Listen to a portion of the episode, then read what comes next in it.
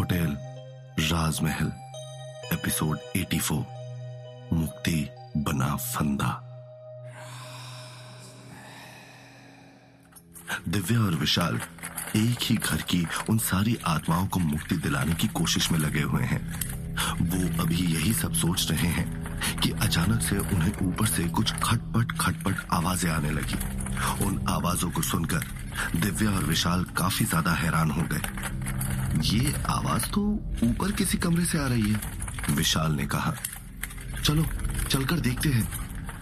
दिव्या और विशाल ऊपर गए तो उन्होंने देखा कि वो आवाज़ रूम नंबर 1048 से आ रही है, जिसमें दिलीप और उसका पूरा परिवार रुका हुआ है। वो दोनों एक पल को एक दूसरे का चेहरा देखने लगे। उन्होंने देखा कि उस कमरे का दरवाज़ा थोड़ा सा खुला हुआ है। उन्होंने बाहर से झाँक कर देखा तो अंदर का नज़ारा देखकर उनके होश उड़ गए। होटल राजमहल के अंदर उन्होंने तरह तरह के लोगों को और उनके साथ हुई ज्यादतियों को देखा था। मगर ये सब देखकर ऐसा लग रहा है, जैसे किसी ने उनके पैरों तले ज़मीन खींच ली हो। उन दोनों के रोंगटे खड़े हो गए और उनका पूरा शरीर थर थर कांपने लगा। अंदर उस परिवार का छोटा बेटा दिलीप और अनुराधा जो दिखने में उसकी बीवी लग रही है, वो अपने बूढ़े बाप का बेल्ट से गला घोट रहे हैं। वो बूढ़ा आदमी दिखने में काफ़ी कमज़ोर है और ठीक से करहा भी नहीं पा रहा है। उसने अपने दोनों हाथों से उस बेल्ट को पकड़ा हुआ है, मगर दिलीप और अनुराधा की पकड़ उस बेल्ट पर काफ़ी मज़बूत है। बस बस थोड़ी देर और पिताजी, आपकी सारी समस्याओं का हल हो जाएगा। ईश्वर की कृपा बरसेगी पिताजी। माँ का यही आदेश है। मोनिका का वैवाहिक जीवन अच्छे से बीतेगा। अनुराधा ने उस बूढ़े आदमी के कान में कहा, ये सब देखकर दिव्या और विशाल के रोंगटे खड़े हो जाते हैं। उन्हें यकीन नहीं हो रहा कि एक बेटा और बहू अपने ही पिता का गला घोट रहे हैं और वो भी इस तरीके से। दिव्या ये सब रोकने के लिए आगे बढ़ गई। बंद करो ये सब। रुक जाओ। दिव्या तुरंत उन्हें रोकने के लिए आगे बढ़ी और जैसे ही उसने अपने हाथों से उन्हें पकड़ने की कोशिश की, उसके हाथ हवा में ही रह गए। विशाल ने तुरंत दिव्या को समझाते हुए कहा, ये महज कहानी चल रही है दिव्या, जो सात साल पहले होटल राजमहल के इस कमरे में हुई थी।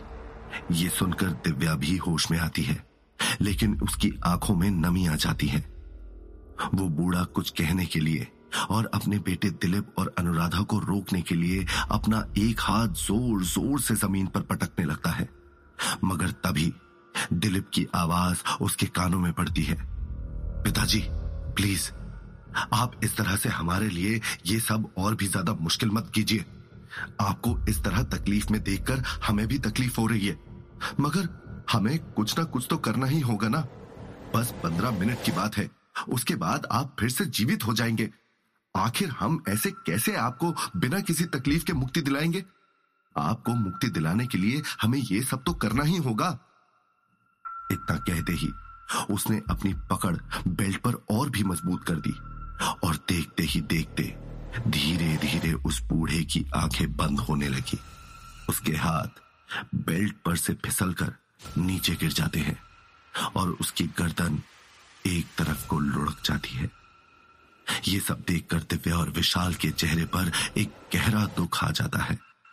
उन्हें यकीन नहीं हो रहा कि एक बेटे ने इतनी आसानी से अपने पिता का खून कर दिया। लेकिन आखिर इसकी वजह क्या होगी? और उसके कहने का क्या मतलब है कि माँ ने ये आदेश दिया है और आप पंद्रह मिनट में जीवित हो जाएँगे? कोई अपने ही पिता का इस तरह से खून कैसे कर सकता है? आखिर किस तरह के लोग हैं ये? जो देखने में बिल्कुल हमारे जैसे सीधे साधे हैं, लेकिन उनके दिलों में इतने गहरे राज छिपे हुए हैं, जिनके बारे में हम कुछ नहीं जानते। ये कैसी शख्सियत है कि अपने पिता का खून करते हुए एक बार भी उनके हाथ नहीं काँप रहे? दिव्या ने अपना सर धीरे से हिलाते हुए विशाल से कहा। विशाल ने भी कुछ सोचते हुए अपना हाथ दिव्या के कंधे पर रख दिया और कहा मैं जानता हूँ कि यह बात तुम्हें कितना परेशान कर रही है, दिव्या। लेकिन हमें इन सारी चीज़ों से ऊपर उठकर, इन आत्माओं को मुक्ति दिलाने की कोशिश करनी ही होगी। हमें पता लगाना होगा कि दिलीप ने अपने ही पिता का खून क्यों किया, और बाकी सब लोगों को किसने मारा और किस हालत में। विशाल अभी ये सब बोल ही रहा है कि तभी अचानक से उन्हें दूसरे कमरे से किसी के ज़ोर ज़ोर से चीखने और चिल्लाने की आवाज़ आने लगी। वो दोनों हैरानी से एक दूसरे का चेहरा देखने लगे। अब यहाँ पर क्या होने वाला है? अब किसका खून होने वाला है? दिव्या ने परेशान होकर पूछा। ये आवाज़ आसपास के कमरों से आ रही है। चलो, चलकर देखते हैं। इतना कहते ही दिव्या और विशाल तुरंत उस कमरे से चले गए। बाहर कॉरिडोर में जाकर उन्होंने देखा कि वो आवाज़ें उनके बराबर वाले रूम नंबर 1047 से आ रही है। दिव्या और विशाल ने देखा कि उस कमरे का दरवाज़ा पूरा खुला हुआ है और जैसे जैसे वो उस कमरे की तरफ़ बढ़ने लगे वैसे वैसे वो आवाज़ें भी तेज होने लगी। दिव्या और विशाल काफ़ी ज़्यादा घबराए हुए हैं। उन्हें कोई अंदाज़ा नहीं है कि उस कमरे में उन्हें क्या देखने को मिलेगा। वो जैसे ही बाहर पहुँचे, अंदर का नज़ारा देखकर उनकी आँखें फटी की फटी रह गई। कमरे के अंदर उसी परिवार के करीब नौ लोग एक स्टूल पर चढ़े हुए हैं और उनके गले में फांसी का फंदा लटक रहा है। उनकी आँखों पर पट्टी बंधी है और उनके हाथ और पैर भी बंधे हुए हैं। उनके कानों में और मुँह में भी अच्छे से कपड़ा ठूसा गया है। वहाँ पर एक आदमी है जो देखने में दिलीप का बड़ा भाई लग रहा है। उसे देखकर ऐसा लग रहा है जैसे वो अपने होश में ही ना हो। वो बार बार ना में अपना सर हिला रहा है और उसकी आँखें थोड़ी थोड़ी बंद हैं। दिलीप उनके गले में रस्सी का फंदा डालते हुए कह रहा है, भैया, मैं जानता हूँ कि आपको माँ की बात पर भरोसा नहीं है, लेकिन वही हमें ईश्वर के रास्ते पर ले चलेंगी। उन्हीं के बताए पद चिन्हों पर चलकर तो हम अपना जीवन बिता पा रहे हैं। मैं जानता हूँ कि आपको इस तपस्या में कठिनाई महसूस हो रही है, मगर सिर्फ़ दस मिनट। सिर्फ़ दस मिनट में पूरी तपस्या खत्म हो जाएगी। अनुराधा भी बच्चों को यही समझा रही है। है ना, अनुराधा? दिलीप ने अपनी बीवी अनुराधा की तरफ़ देखते हुए कहा। दिव्या और विशाल ने देखा कि वहाँ पर तीन छोटे छोटे बच्चे हैं, जो बुरी तरह से रो रहे हैं, और अनुराधा उन्हें समझाने की कोशिश कर रही है। माँ नहीं माँ नहीं, माँ दर्द हो रहा है, माँ। वो बच्चा दिखने में सिर्फ़ ग्यारह या बारह साल का लग रहा है। वो काफ़ी ज़्यादा रो रहा है और अनुराधा ज़बरदस्ती उसके हाथ और पैर बांधने की कोशिश कर रही है। करण बेटा, दादी माँ ने यही कहा है कि बस दस मिनट के लिए तुम्हें अच्छे से अपने आप को बाँध कर रखना है और अपने मन में भगवान जी को याद करना है। फिर देखना सब कुछ कितना अच्छा हो जाएगा। तुम्हारे एग्ज़ाम में भी अच्छे मार्क्स आएँगे और पापा का काम भी पहले से बहुत अच्छा हो जाएगा। अनुराधा ने करण के सर पर रस्सी को अच्छे से टाइट बांधते हुए कहा, देखो, दादी का आदेश है। बस बेटा, दस मिनट की बात है। उसके बाद तुम वापस से ज़िंदा हो जाओगे। तब देखना, तुम्हारी ज़िंदगी बहुत अच्छी हो जाएगी। फिर कोई तकलीफ़ नहीं होगी तुम्हें। लेकिन माँ, मैं ये सब नहीं करना चाहता। वो बच्चा आगे भी कुछ बोलने की कोशिश कर रहा है। मगर तभी अनुराधा ने एक सफ़ेद रंग का कपड़ा उसके मुँह में ठूस दिया और उसे अंदर तक घुसा दिया। एक पल को उस बच्चे का दम घुटने लगा और वो ज़ोर ज़ोर से हिलने लगा। मगर उसके हाथ, उसके शरीर के पीछे बंधे हुए हैं और वो इस वक्त कुछ भी करने की हालत में नहीं है। ये सब देखकर दिव्या की आँखों में आँसू आ गए और उसने विशाल से कहा ये सब क्या हो रहा है विशाल? आखिर आखिर एक माँ अपने ही बेटे की इस तरह से जान क्यों ले रही है? क्या उसे नज़र नहीं आ रहा कि उसका बेटा किस तरह से तड़प रहा है? इसकी तो उम्र भी कितनी कम है। मगर विशाल के पास भी इस वक्त दिव्या की किसी बात का कोई जवाब नहीं है। इस वक्त वो भी पूरी तरह से स्पीचलेस हो चुका है। अपनी पूरी ज़िंदगी में उसने कभी ऐसा कुछ नहीं देखा। जिसमें एक माँ ही अपने बेटे को इस तरह से तड़पा तड़पा कर मार रही हो। तभी दिव्या की नज़र कमरे की छत पर पड़ी। वो सब लोगों की रस्सी एक पाइप से लटकी हुई है और वो पाइप एक गोल शेप में पूरे कमरे की छत पर फैला हुआ है। सिर्फ़ इतना ही नहीं उस सफ़ेद रंग के पाइप पर काले रंग से अलग अलग निशान बने हुए हैं। विशाल, वो ऊपर देखो। उसने विशाल को ऊपर की तरफ़ इशारा करते हुए दिखाया। ये सब देखकर विशाल भी काफ़ी ज़्यादा हैरान हो गया। उसने पूरे होटल राजमहल के किसी कमरे में इस तरह की कोई पाइपिंग नहीं देखी थी। तो आखिर इस कमरे में ये पाइप कैसे आया? और वो भी इतने बड़े गोल घेरे में? उन्होंने देखा कि उस गोल घेरे से रस्सियाँ लटक रही हैं और उन पर घर के सारे लोग चुपचाप खड़े हैं। दिलीप की भाभी और उनके घर की बड़ी लड़कियाँ मोनिका और शिखा भी बिना कुछ बोले चुपचाप अपने हाथ पैर बांधे कुर्सियों पर खड़ी है। ऐसा लग रहा है जैसे वो सब अपनी मर्ज़ी से अपनी जान देने जा रही हैं। आखिर ये सब हो क्या रहा है? ये लोग अपनी जान क्यों दे रहे हैं? सिर्फ़ इतना ही नहीं, ये लोग तो बच्चों को भी मार रहे हैं। दिव्या और विशाल के लिए ये समझना काफ़ी मुश्किल होता जा रहा है। कि आखिर ये सब लोग अपनी जान क्यों दे रहे हैं? आखिर ऐसी क्या मजबूरी है इनकी?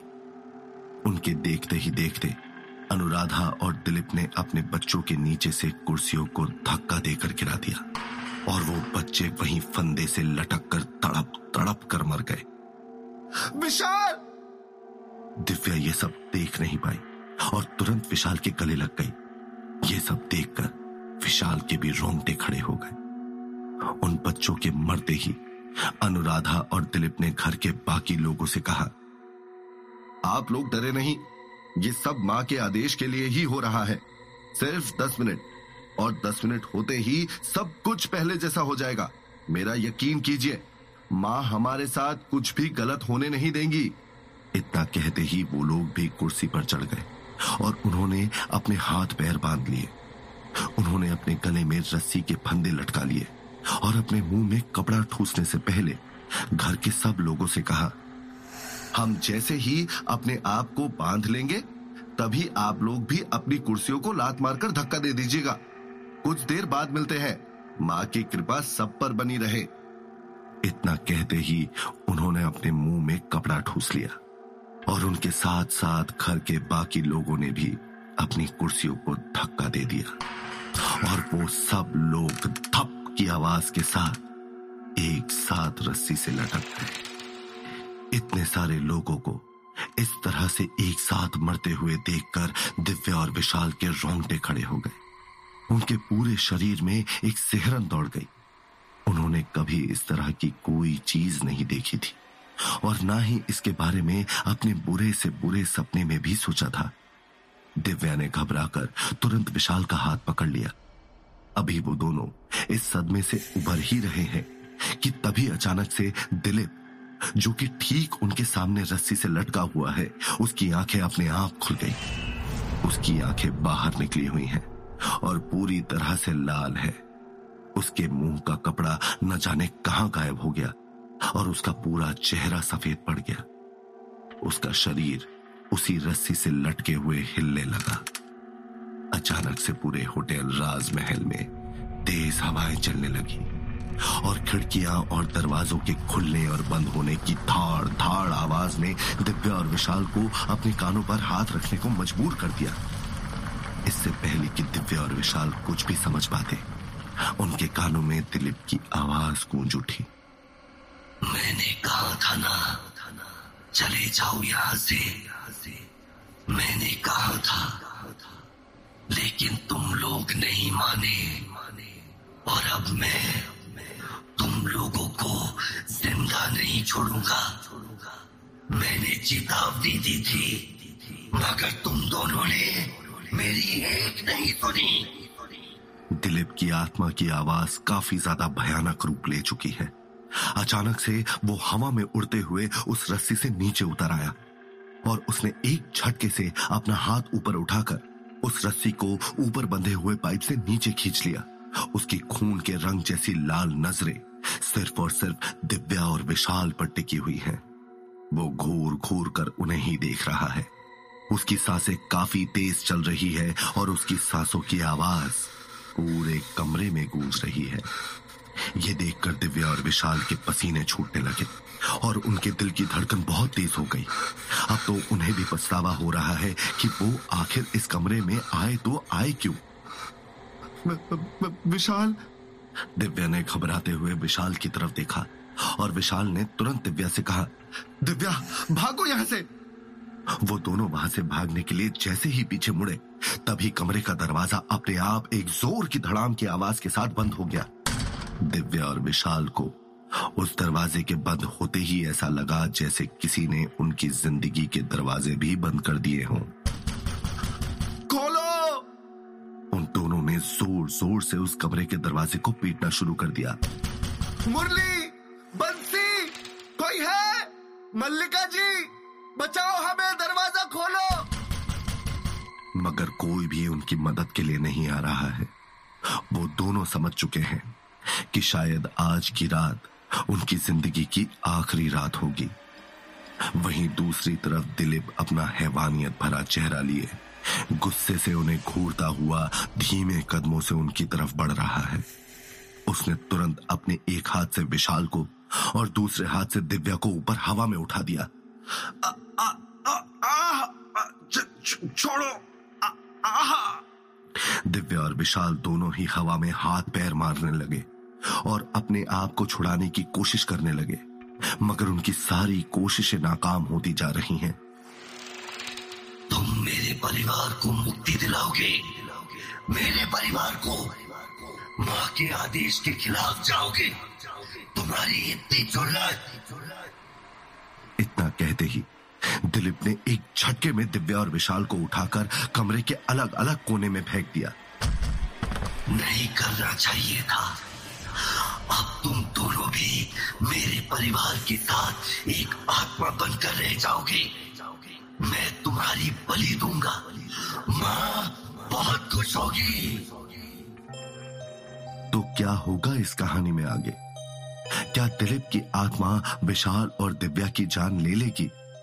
क्या उन दस आत्माओं को मुक्ति दिलाने के एवज में विशाल और दिव्या भी इसी होटल राजमहल में भटकती आत्मा बनकर रह जाएँगे?